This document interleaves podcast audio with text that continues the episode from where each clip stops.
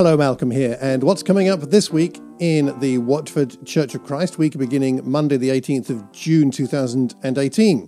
This Wednesday, this Wednesday, the men are meeting. We're going to be meeting at Asagi and Oge's place at 7:30 p.m. and the content of the meeting will be provided by Charles, who will be teaching us about Enoch, based on what we know about him from Hebrews chapter 11. So you can look that up if you like.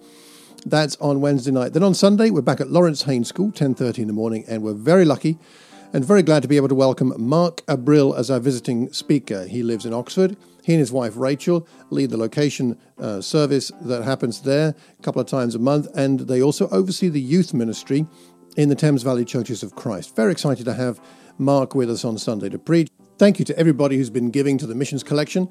We've so far given uh, around £1,500, which is wonderful.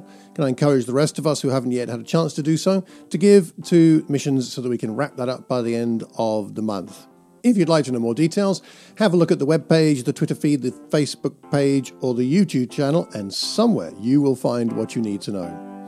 Until we see each other, I hope you have a wonderful Watford week. Take care and God bless.